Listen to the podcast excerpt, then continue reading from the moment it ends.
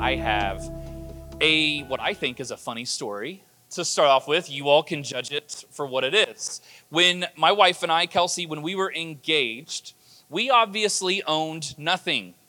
Looking back, we also knew nothing, but we didn't know that at the time. So, when my wife's home church uh, at the time, they said they wanted to throw us a wedding shower, we were so excited. And so, you may be familiar with wedding showers, baby showers, and things like that. Well, at that point in life, we had never been a really a part of one. So, you know, we go to Target with our big registry gun and we start like walking around. And uh, she was very responsible with the items that she put on the registry because she knew what should go on the registry. I did not. And so I just kind of put down any sort of thing that I thought I would enjoy. Uh, she wisely scanned things to start a life together and I needed a new pair of running shoes, and why not a, new Xbox and, and, things like that. So, the day of the wedding shower comes. I, I kid a little bit, but not much. Uh, so, the day of the wedding shower comes. I was kind of surprised that we unwrapped most things she put on the registry and nothing that I put on the registry. I was, I was very surprised. Also, at the wedding shower, I was equally surprised to find out that the shower was for women only. And yet, there I was, smiling through the whole thing. Uh, I, re- I remember this shower vividly because a couple of women had written my wife personal notes and, and, and very emotional, very uh, deep and impactful sort of, sort of words were spoken over her. And, and they had a chair for her and not for me. And I was just kind of off to the side. And, and on multiple occasions, as they're sharing these like heartfelt notes with her, it was just kind of funny to hear. And uh, we, we just bless you and pray for you, Kelsey and Kevin. You know, like, like you're the afterthought in that case. Um, not my finest wedding shower, but back to the main point. Sorry, I just kind of get on these little tangents. What I put on the registry, back to those gifts, what I put on the registry I thought was fine and I thought was good. Honestly, I thought they were great. But none of the ladies that day thought so. And honestly, with hindsight, I realize I completely misunderstood the concept because that day was not about new TVs, uh, new speakers, or running shoes. I actually didn't understand the gifts are meant to help you start and build the life that you need to. But the gifts were given and some, honestly, we still have. And it's been almost 10 years 10 years of these gifts that have fed us and nourished us and helped us cultivate a healthy marriage and, and a healthy home. And so I look back on that wedding shower in particular with great gratitude. And so this does remind me of the fruit of the Spirit because I think we can often misunderstand or not appreciate the gifts that God gives to us similarly because the fruit of the Spirit is like very real gifts that God gives to us that we are then to use to cultivate a life with God. We grow in these gifts and we appreciate them more and more as time goes on. And so I have definitely enjoyed our time together with these fruits of the Spirit. And today I'm excited to spend some time with our next one Galatians 5. You should see this on the screen. Verse 22. Paul writes, the fruit of the Spirit, and you've probably got these memorized by now because you're good, you know, Christians, right? Love, joy, peace, patience, kindness, goodness, and today we are at faithfulness. Now you can kind of cheat and see there are only a couple more, so that should tell you about how much longer we're going to be in the series, too, okay? Faithfulness, though, is today. Faithfulness is very unique because it is usually taken for granted until it is broken. A friend of yours breaks a deeply personal confidence. A coworker fails to come through on a work agreement. A family member breaks your heart with devastating secrecy. Your spouse maybe breaks your heart with with uh, a breaking of the marriage covenant. And so suddenly, we are left kind of bleeding and broken. We're asking, like, how could they hurt us in this way? We recognize faithfulness really matters when we don't have it or when it's been broken. Have you ever heard the phrase, a fair weathered friend? Like, like when things are going well, they are there with you. They're there caring for you. But once things gets a little hard or it gets a little difficult, all of a sudden they're nowhere to be found or they're distant. That's faithfulness being broken. And so little by little, the breakdown in faithfulness, it leads to, to completely disintegrated trust. And we begin to guard our inner thoughts from others. We kind of become an island unto ourselves. We protect our hurt heart at all costs. We are certainly wary of the people that God has put in our lives as friends and loved ones. And still, it gets worse. Because when we don't trust the people around us, our trust in God's goodness then also fades. The security we have in a faithful God, it begins to wither because we see him in the images of people who were not uh, who, who were not faithful. And then our mistrust in the faithfulness of others and God leads us to excusing ourselves to being unfaithful. If no one else is faithful, why should I bother? And so, if we are being honest, I think many of us know what a lack of faithfulness feels like. It hurts, and it has implications that will then touch every other area of your life. You can't just compartmentalize it so easily because it touches everything. Now, if you know me at all, I, I don't like starting sermons in the negative. This is pretty negative at this point, right? Like, like, man, this is a lot to kind of bear. But unfortunately, this is the most common way I think you understand faithfulness is when it is actually broken. Because when it's good, you don't really think about it. But uh, deep breath now. Come on, deep breath. Let's shift gears a little bit, okay? Because if that's what faithfulness feels like when it's broken, what does faithfulness look like when it's lived out? Here is Pastor Tim Keller. I got a partial quote for you right here. But Tim Keller says, Faithfulness is loyalty and courage. And I think it's a great equation. If, if you're the note taker, there I think is the first point. Loyalty plus courage is faithfulness. But Tim says faithfulness is loyalty and courage.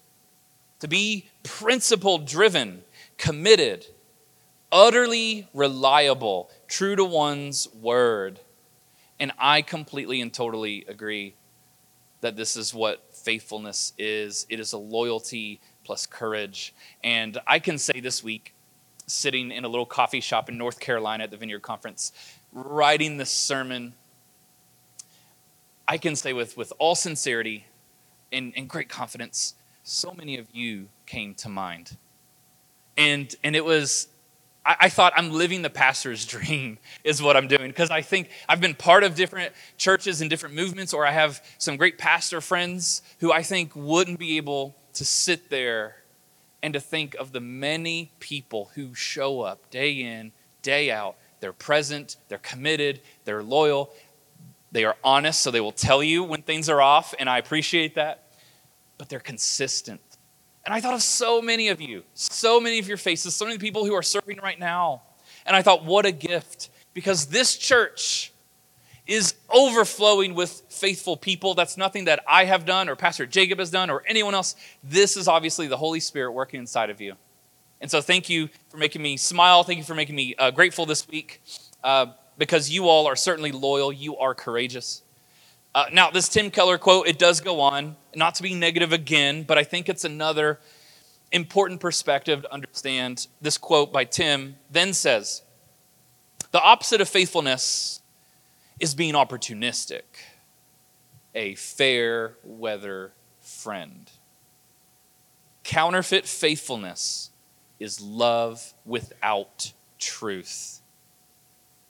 It is prizing loyalty and avoiding conflict when you should be willing to confront or challenge. In my opinion, I think faithfulness as we have worked through all of these fruits, I think it's the most underrated fruit of the Spirit because it touches all the others. I have plenty of friends of mine, and, and like I said, pastor friends of mine, who are walking around hurt because people who said they would be there for them ultimately weren't. And, and you, I'm sure you know what this is like too. You don't have to be in ministry for this to be true, where, where people who said they were with you now have left and lead you, lead, it just leaves you feeling rejected. And so it's not a big stretch to think that, well, no wonder so many people feel jaded and cynical. And so, because of that, faithfulness can honestly be challenging to possess because faithfulness comes from a place of, again, loyalty and courage. I love how the author of Hebrews puts this. Hebrews 11:1. 1, now faith is a confidence in what we hope for, an assurance about what we do not see. And I really appreciate that perspective because as followers of the way of Jesus, it is vital to your spiritual success that, and this, this may not go over so well on you, but let's give it a try. It is so important to your spiritual success that you not just believe in God, but that you are faithful to God. Let me talk about that for a second. Because I think you can believe in God, which is fine at best. It's fine. But it is something else entirely to be faithful to God. Because it's one thing to be married, but it is something else altogether to be faithful in your marriage. See, faithfulness is an essential fruit of the Spirit because it's faithfulness to God that really changes how we live. Think of marriage, again, whether you have one or not, you can understand marriage is very important. And if you are married, you live your life with your spouse in mind. You aren't going out to bars or clubs to meet anyone. You're not scrolling Tinder or Hinge or any other uh, app like that. You're, you're not looking at things on your phone or computer that will force you to delete your browsing history later. If you're faithful in your marriage, you actually do almost everything with your marriage in mind, whether you are cognizant of it or not. Your faithfulness to your person, it shapes you, it changes you, and it defines aspects of your life. That is the power of faithfulness. You are my ride or die. I am with you. I may not like you all the time, but I love you, and we are in this together. Or if you don't like that example, some of us, we are really protective of our diet, of our exercise regimen, and our health. So what do you do? You remain faithful to your healthy lifestyle. You're constantly making choices with it in mind. Though I walk through the valley of the shadow of Taco Bell, I will fear no carb. That is how we live our life. Okay, if, maybe that's just for one of you, uh, but nonetheless, when it comes to God, faithfulness actually acts much the same. Because if you are faithful to God, again, not just believe in God, if you are faithful to God, then you do most things with God in mind, whether you're aware of it or not. Now, of course, we are imperfect, okay? So take a deep breath. Let's, let's go ahead and take another deep breath this morning. You are imperfect. But I would dare say our marriages are also imperfect at times. So to remain faithful, we communicate, we confess sin, we forgive sin, we work on ourselves, and in doing so, we remain faithful. And, and to kind of sum up this one point, here, here it is for you. You should see it on the screen. Faithfulness is an internal decision with external consequences. Now, growing up, I always heard that C word, consequences, in the negative. But that's not how we should always approach it because there are good consequences and there are bad consequences. And so, whether those consequences are good or bad is completely and totally up to us. A couple of examples from the Bible I want to talk about today uh, comes from the Old Testament, but they have two very, very different lessons. And I think we will all see ourselves in one or these or, or both of these stories. So, first up, we have the story of Abraham. As Abraham and his wife Sarah, they struggled to trust God. If you've never heard the story before, that is really what it comes down to. They struggled to trust God. For example, back when they were Abram and Sarai, they, they had to wait years for God to fulfill his promise that they would eventually have a son.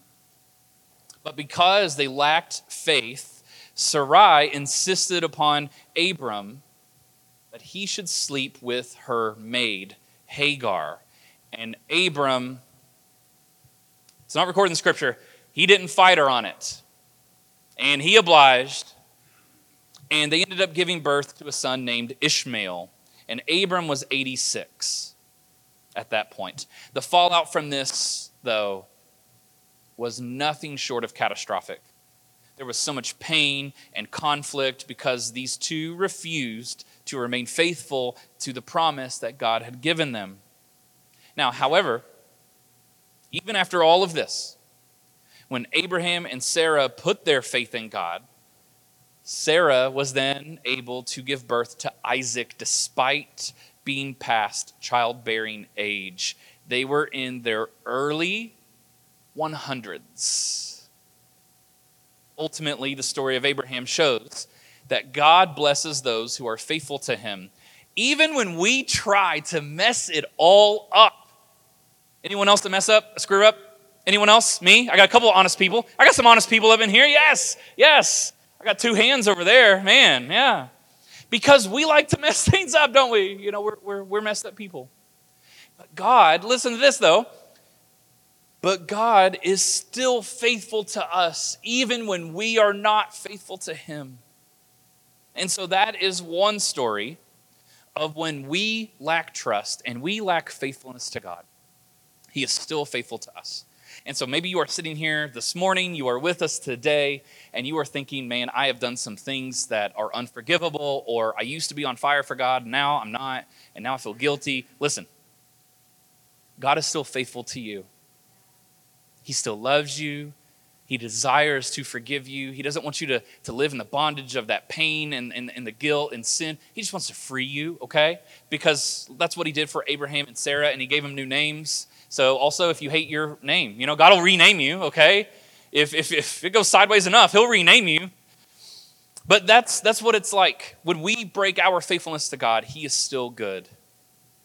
Now, what about remaining faithful in tough times? We're going to we're going to kind of transition a little bit. What about the people who remain faithful in tough times? And you know what? They didn't do anything wrong. Obviously, Abraham and Sarah did something wrong, right? But what about the people who go through trials and hardships and they did nothing wrong? I mean, you know the cliche why do bad things happen to good people? Theological implications aside, why do bad things happen to faithful followers of Jesus? I mean, shouldn't God show them favor? Shouldn't that be the evidence that this is the one true faith? It's one thing if it's our fault, again, like Abraham and Sarah, and we just own it like they do. But again, what if we don't do anything wrong and trouble still finds us? Am I allowed to shake my fists toward the sky and tell God he didn't keep up his end of the, of, of, of the bargain? This scenario of doing no wrong, but paying a huge price, it actually happens in the Bible. And, and there's a man named Joseph who we meet in Genesis 37. He is young and is totally vilified simply for having dreams. And so I'm just going to hit some highlights on his life here. Here is the life of Joseph as an example. In Genesis 37, verses 5 through 11, Joseph is young and he has dreams, and he tells his siblings about it. He talks to his brothers about this and how even the stars and the moon will bow before him. That's not a good idea, Joseph. Full, full stop. Not a good idea to do it, but he still didn't do anything necessarily wrong or sinful. He was just telling him about a dream he had.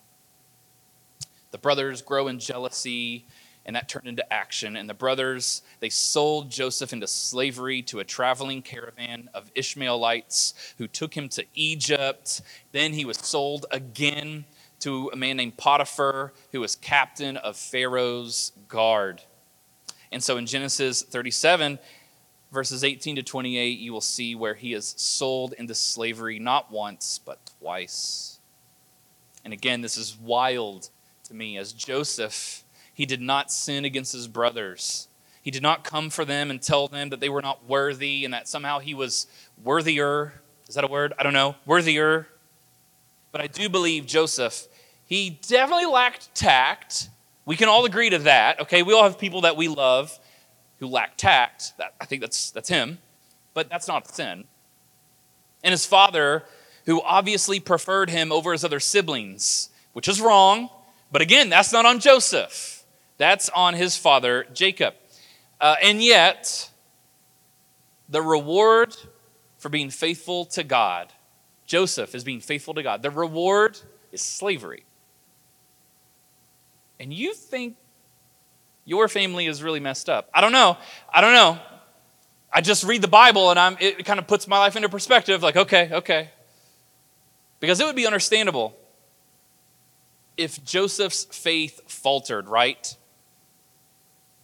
It, it would be totally understandable. He didn't do anything wrong and he, yet he sold into slavery. I mean, I actually talked to people who, you know, they're wrestling with their faith and, and, and they're questioning different things and it's over a lot less than being sold into slavery. But even through traumatic betrayal, Scripture tells us that Joseph remained faithful to God. And so, what happens now? Joseph has proven no, God, he and I, I'm following him, he's mine, you know, and I'm his. I'm remaining faithful.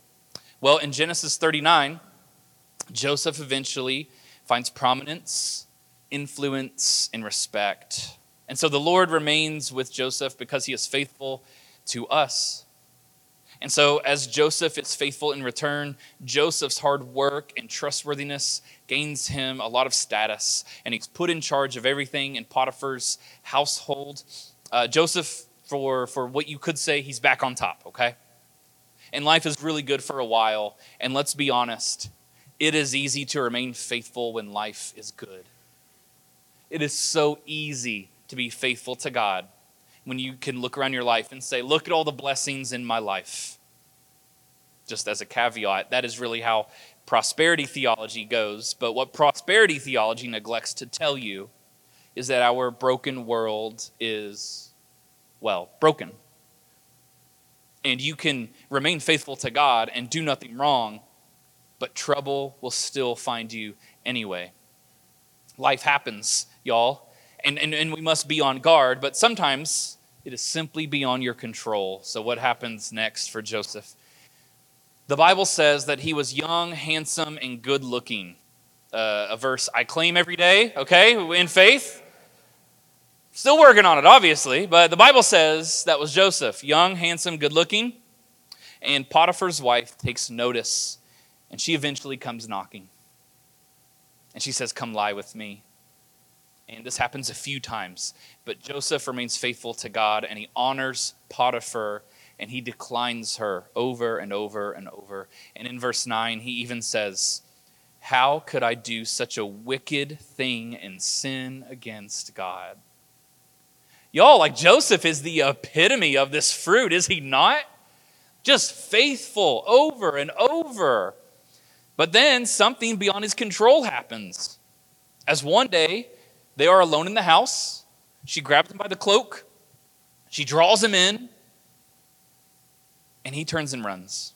But as he turns and runs, the cloak is left behind in her hand, figuring he's probably now going to say something to Potiphar.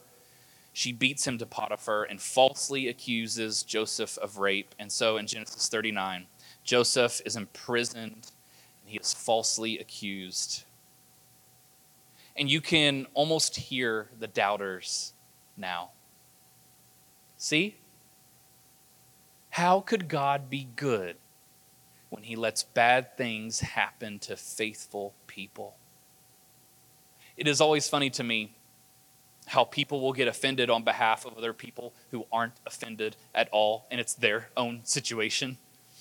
Uh, this past week, again, at the Vineyard Conference, our national director, Jay Pathak, and his wife uh, preached, and they did a great job on, on a co teach, and they highlighted different points of Joseph's life.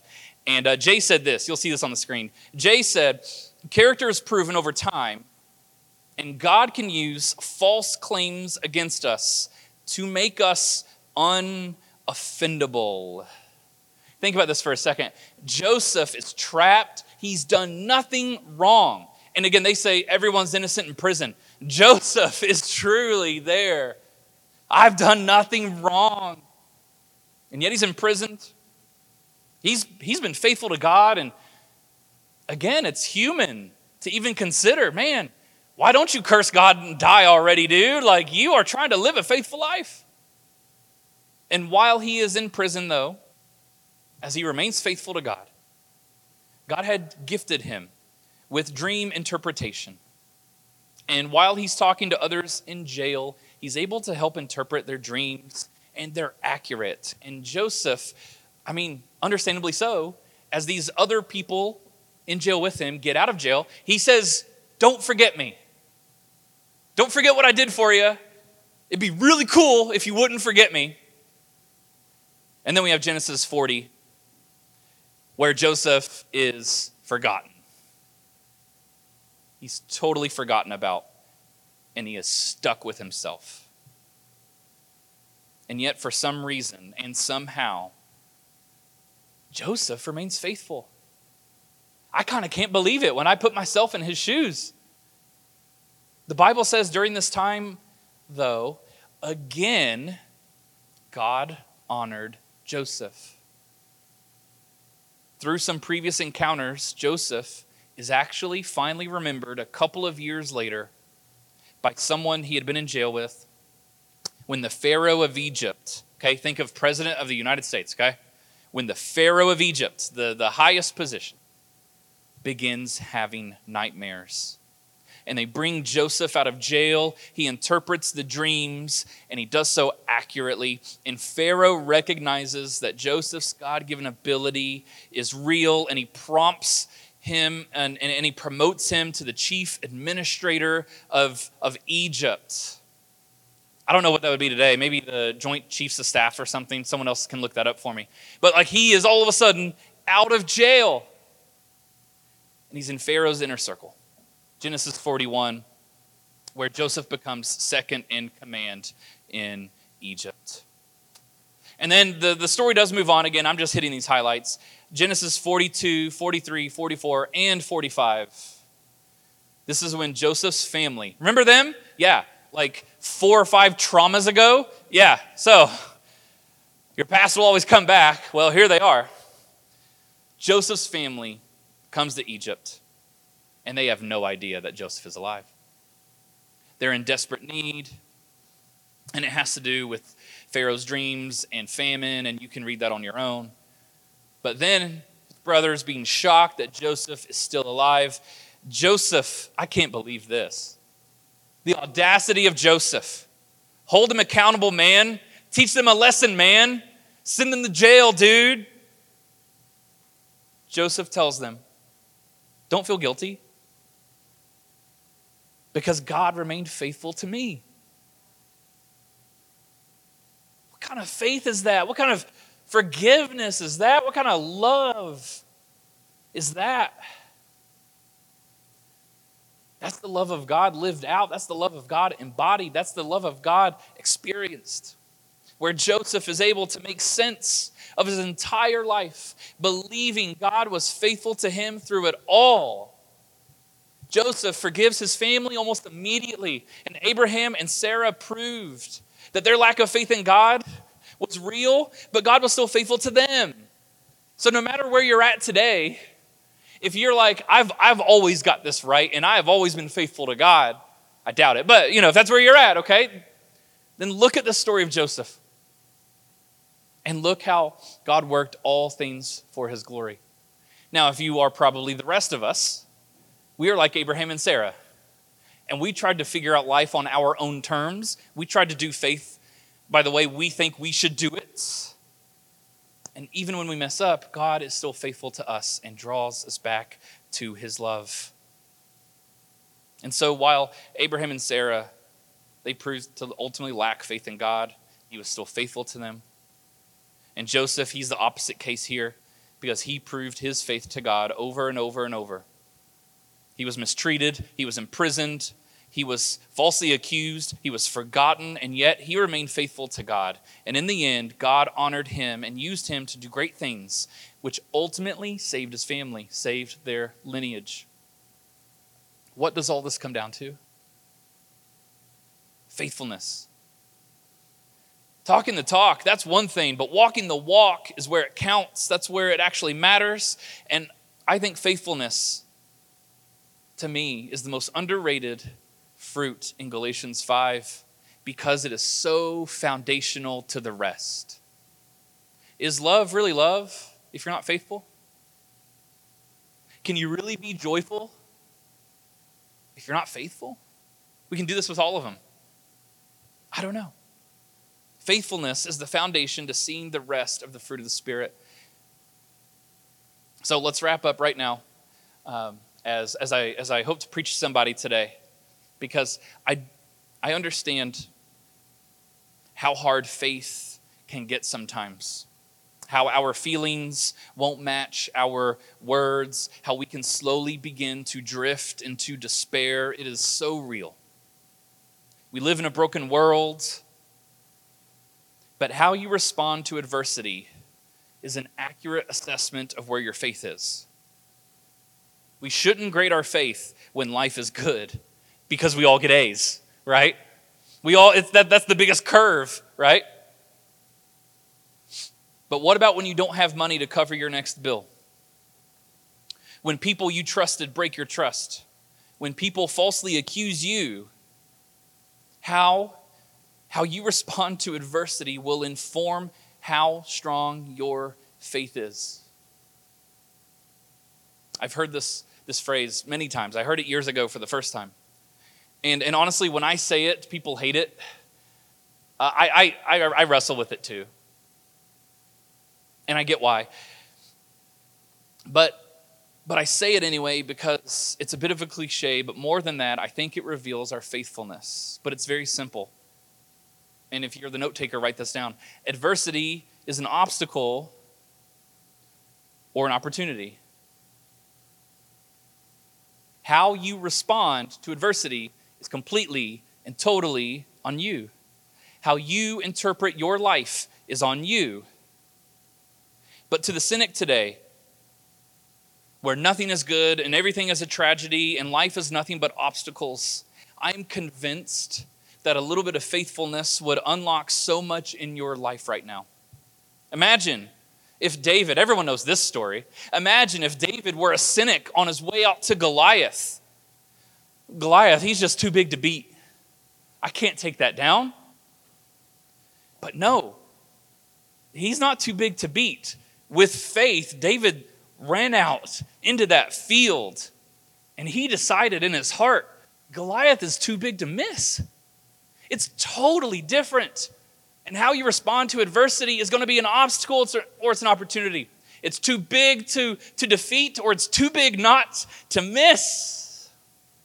Listen, I'm, I'm not saying excuses aren't real, they are. Because some days you just don't have it.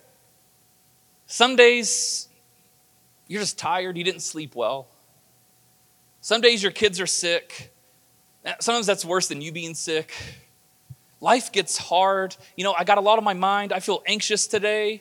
I don't know how I feel about this friendship or this relationship. I thought I'd be further along in my life. It's all real. And I'm not saying deny yourself how you feel. I'm saying feel those. You, you need to. But what I am saying is what I felt the Lord tell me this past week. I, it, was, it was like a 3 a.m. on Monday morning. I started to kind of feel sorry for myself about something because I wasn't sleeping well. And I just kind of began to list out the excuses. And I started to spiral a little bit. You know, I, I, chalked it up to at that point being 3:30 in the morning, and I'm just not well rested, and I'm awake, and, and I'm restless. But this question came to mind, and I felt the Lord remind me of something. And it was just this phrase that I didn't even have the, the words for until my wife found me later. Uh, but I just thought, with all those things stacked up against me, what if I could still push through? And what if I could still do what I was committed to doing? What if God could still pull this off with all my doubts, all my insecurity, with all my grief? What if God could still do this? And so the question is this you should see this on the screen. The question is this Can you stay true to what you said you were going to do long after the mood you set it in is gone? Because motivation will get you started, but it's faithfulness that will get you across the finish line. We must stop looking around for another excuse to just not show up, to not be true to our word, to just not do it. We have to remember the reason we committed in the first place because some days I just don't have it. Some days you just don't have it. But faithfulness does not care how you feel. Faithfulness is a small decision made yesterday that continues to reap a larger reward today. Faithfulness, as it turns out, it gives structure to all these other fruits. And we are told that in our relationship with God, that if it is as it should be on the day we meet God face to face, He says what to us? He says, Well done, good and faithful servant. Don't just believe in God. That's like such a cliche, it's, it's a throwaway line. So many people just believe in God. Who are you when your back is against the wall? And you could easily just make this excuse or, or, or say this or do that. I think we need the Holy Spirit to get us there today.